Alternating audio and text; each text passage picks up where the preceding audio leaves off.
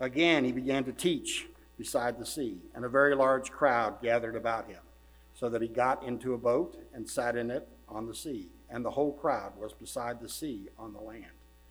And he was teaching them many things in parables. And in his teaching, he said to them, Listen, a sower went out to sow, and as he sowed, some seed fell along the path, and the birds came and devoured it. Other seeds fell on rocky ground, where it did not have much soil, and immediately it sprang up, since it had no depth of soil. And when the sun rose, it was scorched, and since it had no roots, it withered away. Other seeds fell among thorns, and the thorns grew up and choked it, and it yielded no grain. And other seeds fell into good soil and produced grain, growing up and increasing and yielding thirtyfold and sixtyfold and a hundredfold. And he said, He who has ears to hear, let him hear.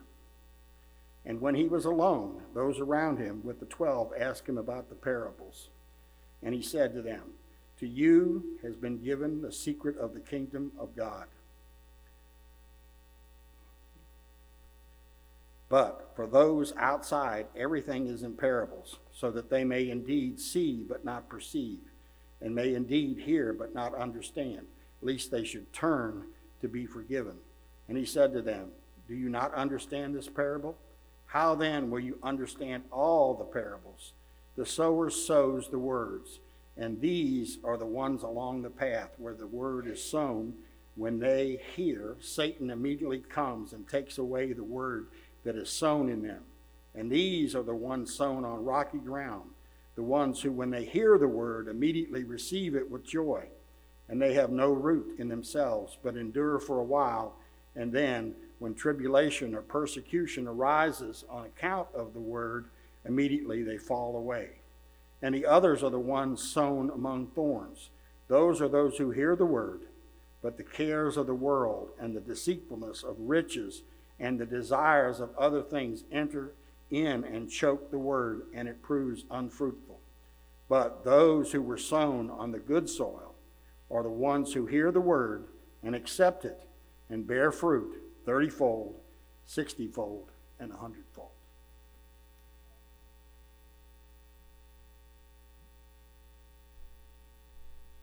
So we pray, gracious Heavenly Father, we come to you, and you are a Father who is love. Father, but you're also uh, a God who is holy.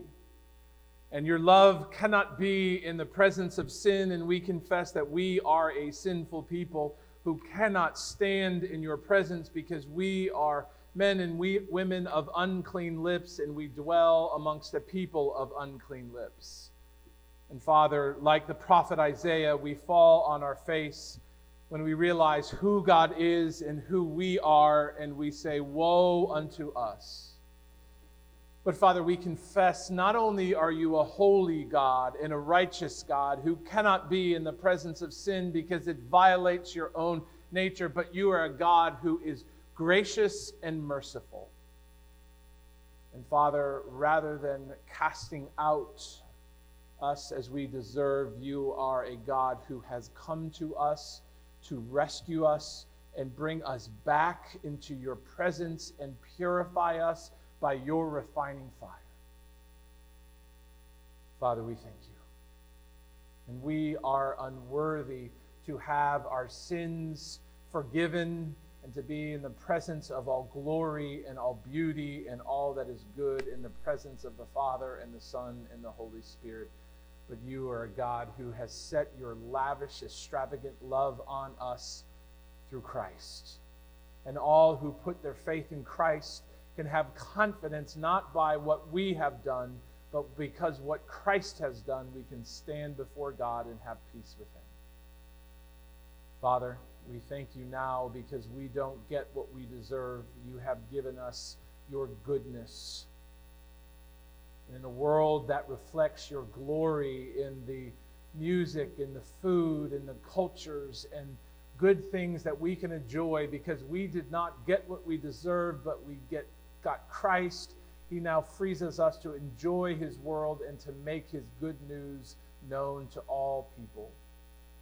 And Father, may we be faithful today that we may see Christ and that we would not harden our hearts or be distracted or be choked by the things of this world, but our, may our hearts be tender and receptive and seeking Christ each day that we may know him and be known by him.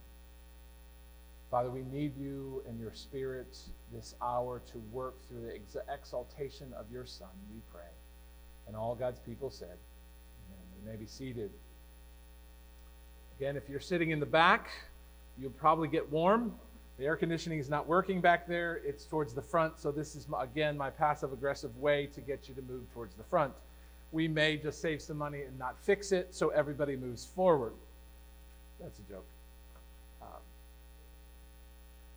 if you were to go and hop on a um, plane and arrive in Paris, you might come to this chapel the chapel, the Saint Chapelle, or something uh, fancy French sounding like this, you may come up in your little bike with a French baguette in there, and you might notice this building, and you might be um, catch your attention because of the sheer size of it. And then you could see these oddly placed gargoyles sticking out the side of it, and the, um, the size and the grandeur of it. But probably when you're outside of this cathedral, one thing you will not be impressed by are the windows.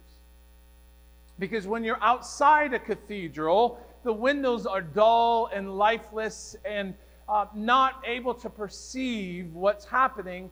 But if you are led inside and able to see the beauty that the windows possess, you will see the life and the beauty and the majesty of these windows, but only from the inside.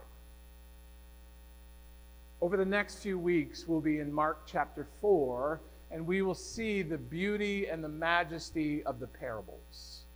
And the parables are much like stained glass windows. To the outsider, they're vague and they're lifeless, but to the insider, they reveal profound and beautiful things um, that capture our imagination, that reveal truth to us, that that teach us and guide us, but they're not recognized at first. We need to be led into the truth of the parables on the inside. Parables, you might have been grown, grown up and here in Sunday school or from uh, pulpits that parables are cute stories that make spiritual truth easier to understand. They're not. Actually, parables, as Jerry read the first half in chapter 4, we probably look at the parables and we're like, okay, what's, it's a story about a farm and a sower and some dirt. I, I don't get it. We have to be led inside to be able to see this. Parables, as we will say, see over the next few weeks, demand careful investigation and commitment that's impossible without a, a trust in the one who is leading us into teaching us. Because parables on their own can't be understood. We need somebody to guide us onto the inside and to teach us the truth about the parables. Now, let me give you the context of where we are. For some of you, this might be your first time here, or you haven't been and you're, you're not sure of the context where we are. Jesus has come and he has announced the arrival of the kingdom. He has one message that he's preaching to three different groups of people. The first group is the religious leaders who are cold and they're arrogant and they're opposed to him. And at this point in the book of Mark, they're plotting his death. They want him dead because he doesn't comply with their rules and follow their list. He doesn't play their reindeer games and they want him dead. The second group is the crowds the crowds are very receptive to Jesus and they're excited about the teaching of Jesus, but they don't really get Jesus. And they're excited because of what Jesus can do and they're significant. We've never seen anybody like this before. But at the, the end of the day, he says funny things and he does funny things, and they go home until the next group comes to see what Jesus will do for them. And then finally, you have the disciples. And up to this point, the disciples are receptive to Jesus. They have followed Jesus. They have left the tax booth, they have left the fishing, and they're following Jesus. But as we will see, even the disciples don't really get it at this point. I think I've made the point already that the only people who get it right now are who? The demons. the demons realize the full war that has been declared and the invasion of the kingdom of God into the spirit of this world, and the demons flee and they're, they're, they're scared.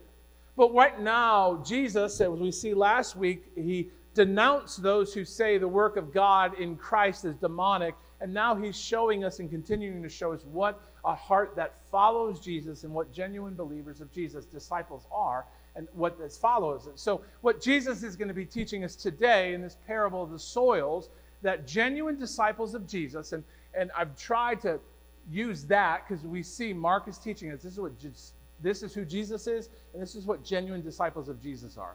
Genuine disciples of Jesus have hearts, and we'll learn that the soils are actually hearts, have hearts that obey and commit to the kingdom of heaven.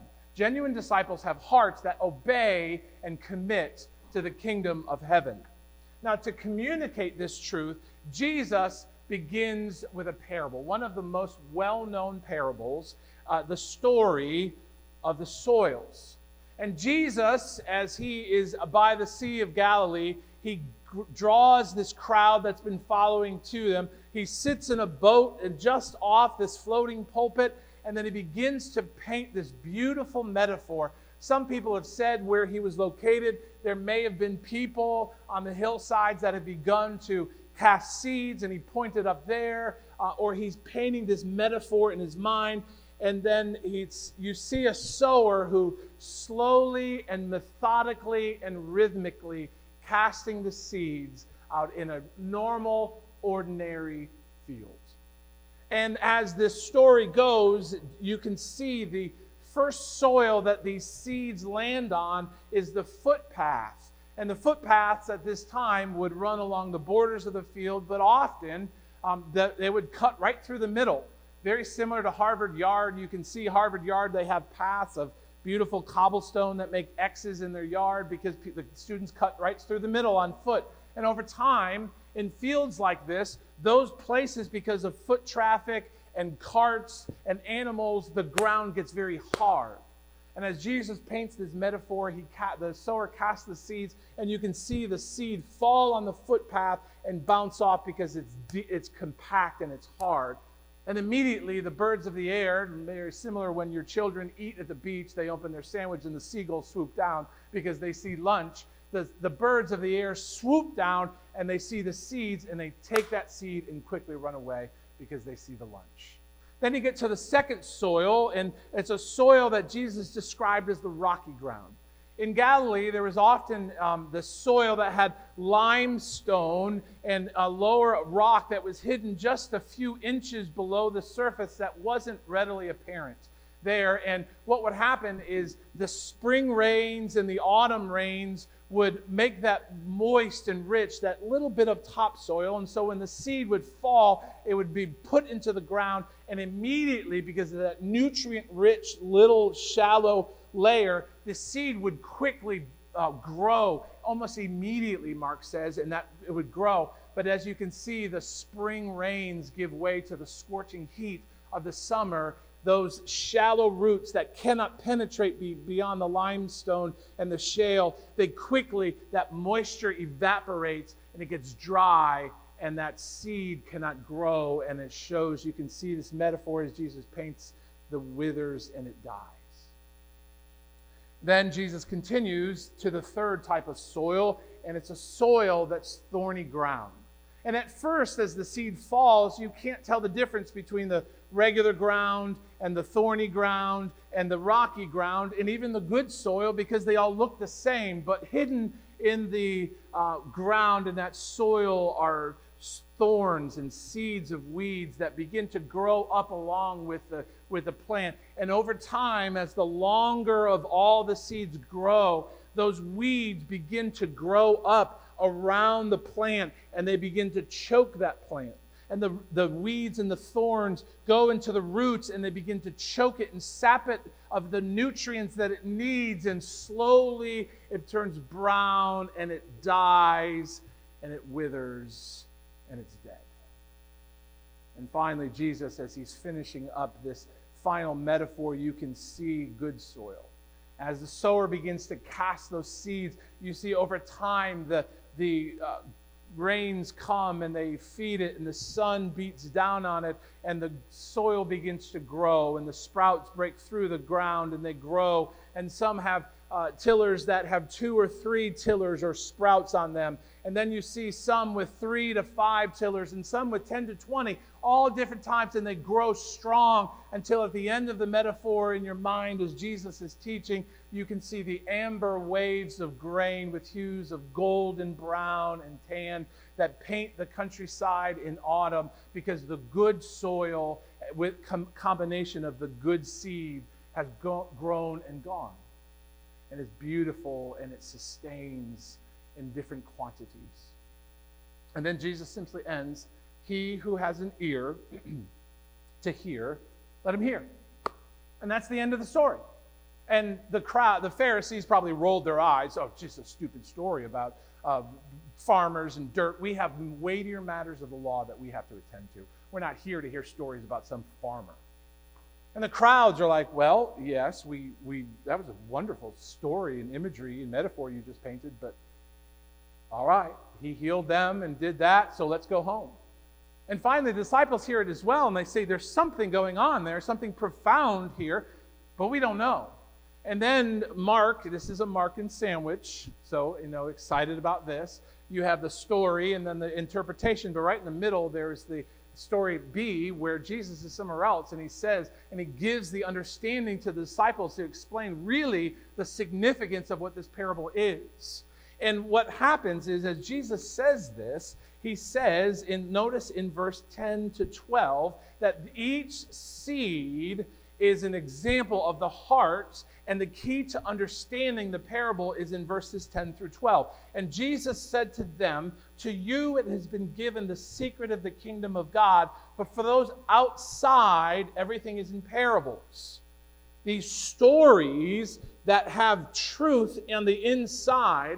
One commentator used the example of from the outside, it looks like a worm, and the inside, there's the hook of truth that Jesus uses to, to bring his disciples to him that they, um, parables, so that indeed they may see, but not perceive. And they may indeed hear, but not understand, lest they should turn and be forgiven. The kingdom of God, brothers and sisters, is a secret, not because it's hidden, some special knowledge, a knock, open sesame, or something like this, but it is not perceived by everyone. You can talk about the gospel and you can point people to, to Jesus, but the light's on and nobody's home. And because a natural mind does not understand the things of the Spirit, the Spirit has to bring understanding. The secret of the kingdom, as the open secret of the kingdom, quite frankly, uh, can only be understood by those who are the inside genuine disciples of Jesus who are being led in truth, and the truth of the gospel is being explained and ministered to heart by Jesus through his Spirit on account of the declaration of the Father as given to the apostles. Parables can only be understood from within. Until you enter the parable, until you enter the kingdom of God by faith in Christ alone, the parables are just vague stories whose meaning is veiled. Only those who have been given spiritual ears to hear will be understand the profound significance of the parables, and at that point they will respond in obedience and genuine commitment to Jesus. Now, why do I say that? Well, because Jesus explains that through the authority of his word that has been given to the, the disciples. Ocean Park, may we have ears to hear what the Spirit is saying and eyes to see the glory and the power and the majesty of Jesus, who calls every one of us to follow him. Because genuine disciples of Jesus have hearts that obey and commit to the kingdom of God. Jesus gives four soils but before he gets to the four soils, he explains the significance in verse 14 of the sower and the seed. He never defines who the sower is. At first, we understand the sower to be Jesus, but in fact, the sower is anyone who proclaims the word of God. I am sowing the word of God in your hearts. Jesus was sowing the word of God in the hearts of these crowds. All of us, when we share Christ, are sowing the word of God.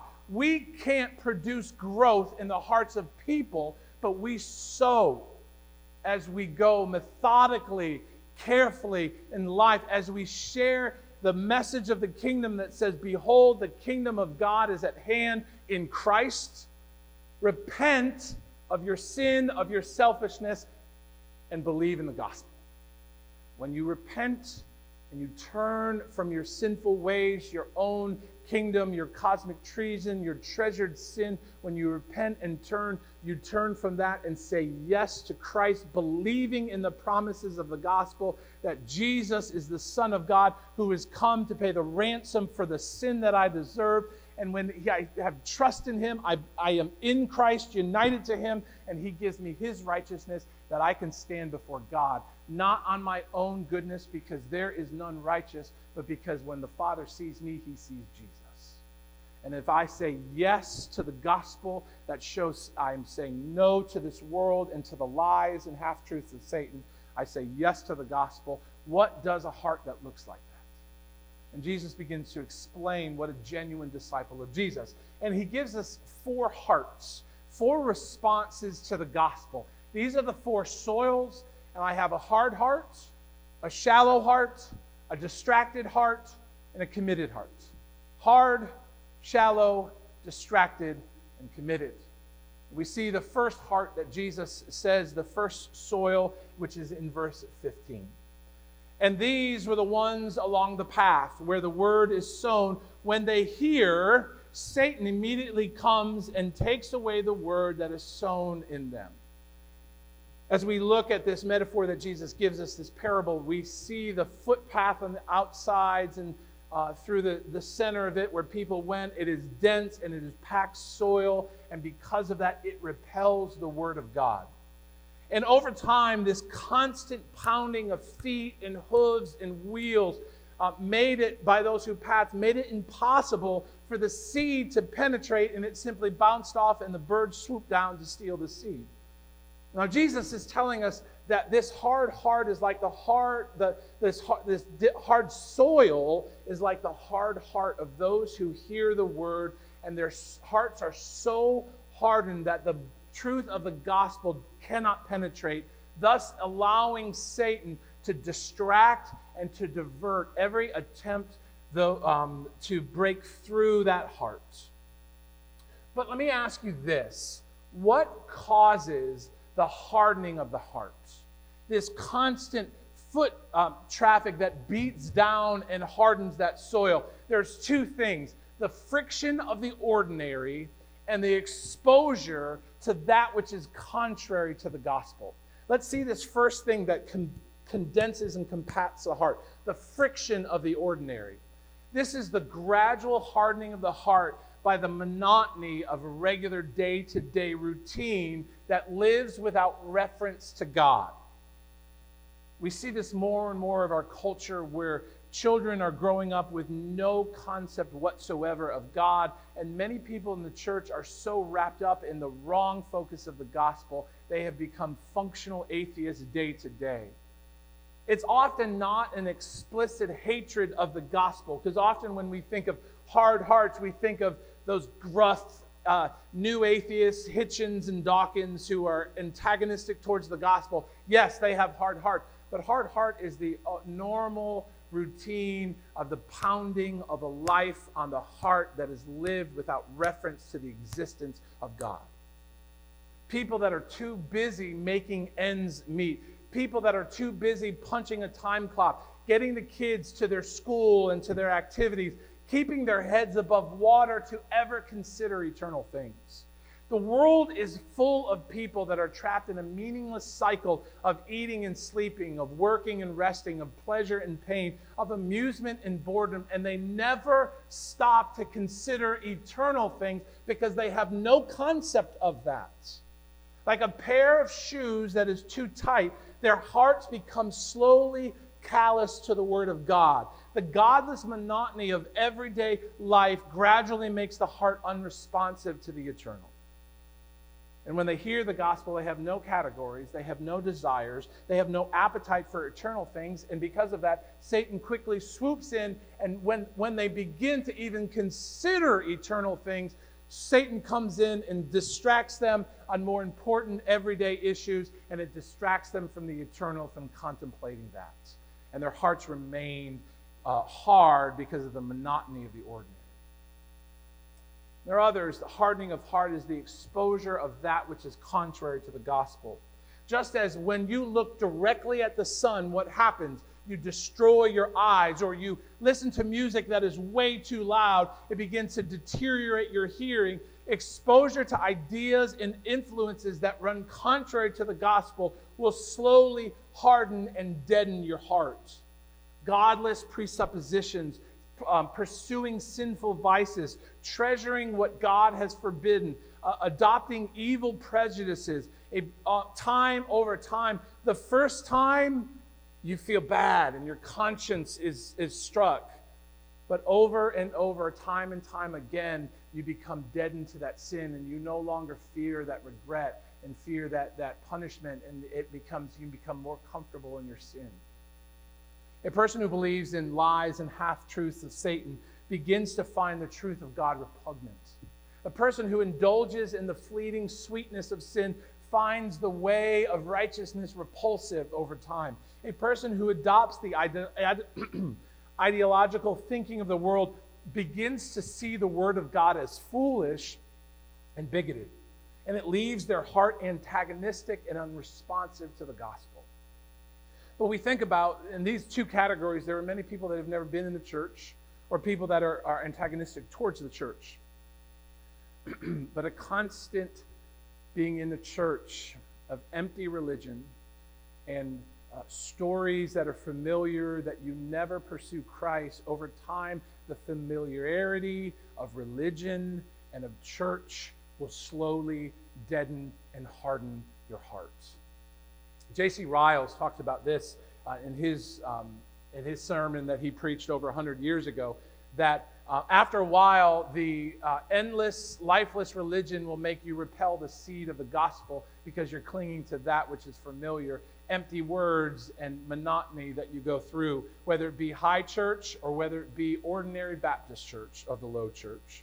He says this there are myriads of professing Christians and this is 100 years ago. He was bishop in Liverpool in the early 1900s. Uh, in this state of soul, there is hardly a church or chapel where scores of them are not to be found. Sunday after Sunday, they allow the devil to catch away the good seed that is sown in the face of their hearts. Week after week, they live on without faith and fear or knowledge or grace, feeling nothing, caring nothing talking no more interest in religion than if Christ had never died on the cross at all. In this state, they often die and are buried and are lost in hell forever. This is a mournful picture, but only too true. The safest place for a hard heart can be in a church because they're so familiar with the preaching and the stories and the music, it never penetrates their heart because their religion is so hard. There is hope for the hardened heart, but it hurts. It's a pickaxe, it's a plow. It's the grace of God that plows, that breaks through the hard soil and turns it over that it may become soil for the, that the gospel can grow, but not without great pain. Sickness and loss, suffering and trials, weakness and confusion, not because God is cruel, because he loves you too much to leave you in a state of a hard heart. It was C.S. Lewis who said this the hardness of God is kinder, kinder than the softness of men. God will not allow your heart to remain hardened and unresponsive to the saving truth of God. Ocean Park, may we be a people who hear the truth of God today and trust Christ by committing to follow him in obedience because genuine disciples of Jesus have hearts that obey and commit to the kingdom of God.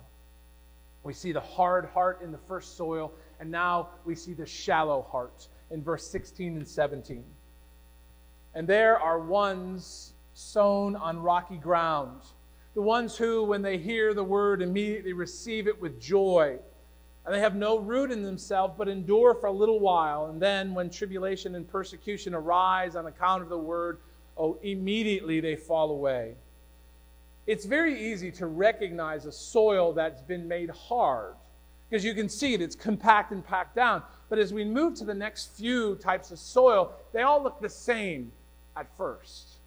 The rocky soil is buried beneath the surface, and the weeds uh, with the thorns are still have not germinated and grown up. And the good soil looks like those other types of soil. But over time, we begin to recognize the difference between the shallow heart the distracted heart and the committed hearts. And they all grow. For a little while, they all grow. We know, many of you have been in church long enough, know people who have heard the gospel and have received the gospel. They've walked the aisle, they've made a decision, they've been baptized, they've uh, gone taught Sunday school classes. Their professions of faith were dramatic and emotional. They talked about Jesus, they sang about Jesus. Their decisions seemed sincere and their emotions were stirred. They followed Jesus with joy and enthusiasm, or so we thought. But when the scorching heat of affliction rose, their faith withered and it died when Jesus didn't do what they expected, when God did something they didn't like, it left them bitter and it left them jaded and cold to the gospel. Why is that? See, Jesus explains it is because their roots were shallow and superficial and they haven't gone deep into the gospel of Jesus Christ and the, the, the kingdom of God had not taken their hearts of uh, Ocean Park, when affliction, like the sun, it brings growth to roots that are in good soil, but it withers the shallow, superficial professions of faith. When their family rejects them as outcasts, when their friends and coworkers find their newfound religion unappealing, when their spouses or their significant others leave them, saying, This is certainly not what I signed up for as Jesus says, when tribulation and persecution come, their faith withers and fades. Why is that? Because the roots are shallow and superficial, and it is not the work of God. There are many emotional appeals of preachers that play off the hopes and struggles and desires and fears of people. We can calculate, uh, um, we can manipulate people with lights and music and emotions and 17 verses of Just As I Am. We can dim the lights and do emotional appeals, and we can get somebody to come forward and to make a decision, to cry and to weep. But if their heart is not changed and their roots are not in the gospel, when time comes and the scorching sun of affliction comes, their roots are not embedded in Christ and they fade and they die. They wither immediately. Almost as quickly as the seed grew, it falls down because their faith was a work of man and not a work of God, the Holy Spirit. The gospel never penetrated to the depths of their hearts. Some had a decision and walked the aisle and did the ritual, whatever it may be Baptist, Catholic, Mormon, Muslim, whatever that may be but the truth of the gospel never penetrated their heart. They came to Jesus for what they could get out of Jesus, not to make a commitment to Jesus. They wanted the blessings of Jesus, but also the comforts of the world. They wanted health and wealth, prosperity and security, happiness and comfort, but they did not want the trial and tribulation that causes faith to grow stronger. Never had anyone tell them the truth of the gospel, but they eh, they fed them empty platitudes and carnal desires and self help preaching. And when times of tribulation and persecution arose, they were never rooted in Christ and they died. May those with shallow hearts today hear the truth of the Word of God and trust Christ by committing their life to Him that they may be saved. Because genuine disciples of Jesus have hearts that obey and commit to the gospel. There's the hard heart and the shallow heart and the distracted heart. In verses 18 and 19, the, on, the other ones were sown among thorns. They are those who hear the word, but the cares of the world and the deceitfulness of riches and the desires for other things enter and choke the word and prove unfruitful. After a while, you can see that as Jesus is painting this metaphor, the seeds are lasting longer. The first seed immediately was taken away, the second seed sprung up, and then it came down. But this third soil, the seed lasted a lot longer. Enough for the seed to grow and the weeds and the thorn to grow as well. Brothers and sisters, I fear that this is the most common of the seeds, of the soil, I should say. There's a new threat, and that's the, the threat of thorns. Weeds with deadly thorns that lay hidden beneath the surface of the soil. They sli- silently and gradually grow amongst the plants and seeds and choke it over there. And Jesus says there's three types of thorns. He says there's the cares of the world, the deceitfulness of riches, and desire for other things. The first thorn is the thorn of division, cares of the world. The greatest obstacle to following Jesus is not Satan, but I believe the ordinary anxieties of life paychecks, diaper bags, and children paying your mortgage and your rent, your bills and your credit card, your work stresses, your car repairs, your health concerns, and your relationship. Things that distract us from the gospel are not always um, evil things. Many times they're just the ordinary cares of living in this world that distract us from the tyranny, the tyranny of the urgent that distract us from the great things. The very things that Jesus says this, or Peter says this, Jesus said it through Peter. Humble yourself, therefore, under the mighty hand of God, so at the proper time he may exalt you. And here is the this is one of these promises of the gospel. Casting your anxiety, same Greek word as in our text, the cares of this world.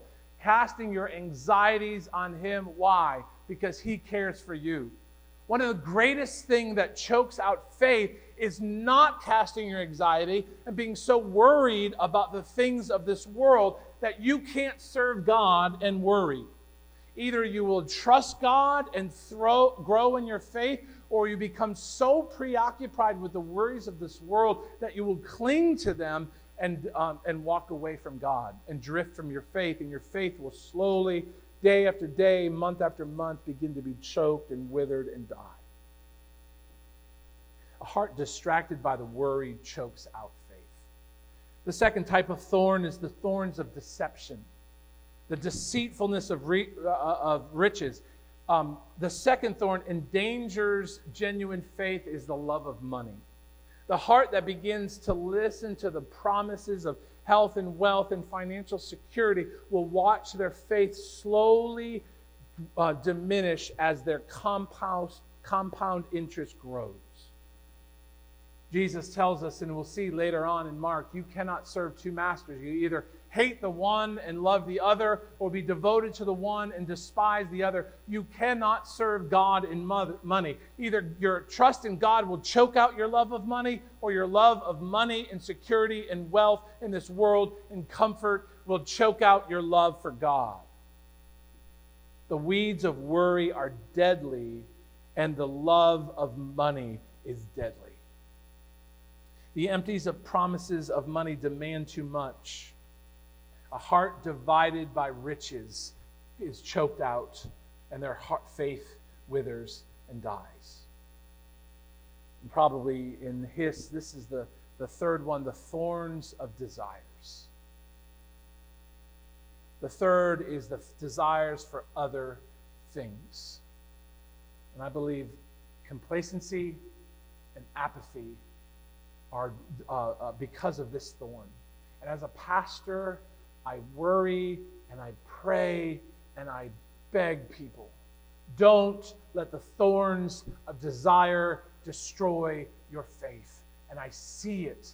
People who once their faith was strong and vibrant and true, slowly, day after day, the other things come and choke their faith. Sleeping, traveling, working, fun, family, sports, fishing, surfing, quilting, cars, food, family. I believe this is the most insidious thorn that is choking the hearts of the faithful. Little by little, the silent grip of the thorns begins to tighten as we are enjoying good things. See this list, all these things are good things. Your children are good things. Quilting is good things. Cars and food and money. And those are good things. But when good things become ultimate things, they, they make it those worthless things. When our cares and our loves for other things, we watch our church attendance wane because I need a little extra sleep. I've been tired this week. I want I need worried about my kids. I want to spend time with my kids. But what about your soul? What about feeding and cultivating your soul and finding rest in Christ? You need that.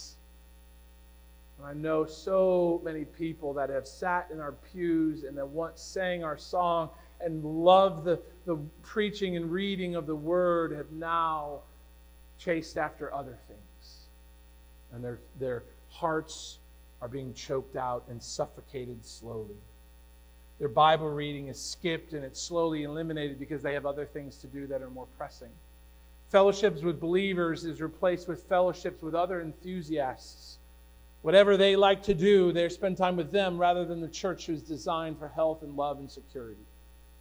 I've counseled many people in their faith as uh, their love for other things has choked out their faith. Excuses are made, are abundant, and many of them good excuses. When will the Word of God and Christ be a priority in your life instead of those other things? Denials are given. I would never do that. I would never do that. And then you look up six months, you haven't been to church, and you haven't read your Bible, and fellowship is meaningless to you. And vows are made. Oh, I'll be back. I'll do this. But let me remind you, brothers and sisters, you do what you love. What do you love? Do you love Jesus? And do you trust Him to be able to say, I will seek first the kingdom of heaven, and all those other things will be added unto me, be taken care of, all those good things that we can enjoy when Christ is our desire? A heart that is desires other things first chokes out faith. What is your focus? What is your love? What is your desire? Is it for Christ or is it for other things and deceitful things and good things? May those of us with distracted hearts today find truth in God's word and trust Christ by committing our lives because genuine disciples of Jesus have hearts that obey and are committed to the kingdom of God. And the fourth soil after the hard heart and the shallow heart and the distracted heart is the committed heart. Verse 20. But those that were sown in the good soil and the others who hear the word of God and accept it and bear fruit 30 fold and 60 fold and 100 fold. The final soil is the heart that hears the word and accepts it. You have ears to hear, you actually listen, not like us husbands every once in a while or more Yes, baby. Yes, sir. No, um, yes, ma'am. What did you just say? We're not listening. We hear the words and we can puppet them back, the last five or six words, but we're not listening because it's not penetrating in our heart and doing it. We're like Charlie Brown's teacher. And many of us with hard hearts and shallow hearts and distracted hearts hear what's going on, but it's not penetrating our heart because our hearts are not receptive to the Word of God. Good soil is a heart that is fully devoted to the Word of God. It knows our sinfulness and our inability to do good, and it turns to Christ in repentance. And what Christ does, this is the beauty of the gardener, comes in and often we'll take those uh, that, that rock and remove that. And we'll prune out the, the, um, the thorns and the weeds and and when our hearts are hard, it'll break it with the gospel to soften our hearts. When tribulation and persecution arrive, rather than walking away, they look to Christ for strength. I trust you. You know what you're doing. Give me the strength to sustain myself because I need you every hour. When distractions and deceptions abound, they pursue Christ with intensity and int- intentionality. Brothers and sisters, if you don't make it a point every morning when you rise, whether 4 a.m. or 11 a.m., to open up the Word of God before you do anything else, the world will overwhelm you and harden your heart. You need the Word of God like a pickaxe to break apart that, that hard ground and to make it soft and tender. And in light of that, be able to go on your day trusting Jesus who walks with me all the way. If you're not deliberate to do it, the world will have you and trample you down and harden your hearts. I am the vine. You are the branches. Whoever abides in me and I in he, him, he is it that bears much fruit. Apart from me, Jesus, you can do nothing. You cannot grow on your own. You need Jesus. And it's the good soil that says, Jesus, Soften my heart. I need you because there are rocks and thorns and hardness that comes. I need you, Jesus. And I need you, Jesus, to bring forth today the fruit of the Spirit, which is love and joy and peace, patience, kindness, goodness, faithfulness, gentleness, self control. I need you, Father, to send your Spirit because of the work of Christ to do this in my heart. J.C. Ryle continues, he says, The heart of men and women cannot produce the fruit of the Spirit, only the Spirit can. And the genuine people of that are genuine soil that is receptive to the gospel are those that are really um, receive Christ's truth in the bottom of their hearts, believe it implicitly, and obey it thoroughly. And these, the fruits of that truth will be seen, uniform and plain and unmistakable results in the heart and life. Sin will be truly hated mourned over, resisted, and renounced. Christ will be truly loved and trusted in, followed, loved, and obeyed. Holiness will show itself in their conversation and humility, spiritual mindedness, patience, meekness, and charity. There will be something that can be seen because true work of the Holy Ghost cannot be hid. Only the heart that is fully committed to the work of Christ with open hands and open hearts will see their need for Jesus, feel their inability because of the hardness and the stones and the thorns, and see the sufficiency of Christ to save them, and will say, I trust you today for the first time and every day as I repent of my sin and my distractions and my loves of this world and follow Jesus. They follow Jesus because they see the beauty and the power and the glory that only can be seen from the inside. And those who are good soil endure to the end. There will be seasons when the scorching heat of tribulation causes you to wither and you become to feel overwhelmed. But it's the roots that are anchored deep into Christ will sustain you in that scorching heat of tribulation. There will be times when the thorns begin to emerge unaware that threaten their faith, but they call out to the faithful gardener who pulls those weeds and prunes the hearts tenderly. The commitment, the committed heart does not fail because it clings not to its own power and ability and goodness, because it clings to Jesus and runs its roots deep into Jesus. It loves the gospel and trusts the gospel above all things. May we all have committed hearts today to hear the truth of God and to trust Christ by committing to follow him today and every day of, his, of our lives because genuine disciples of Jesus have hearts that obey and commit to the kingdom of God. When Jesus gave that parable in verse 9, he closed by those words He who has ears to hear, let him hear.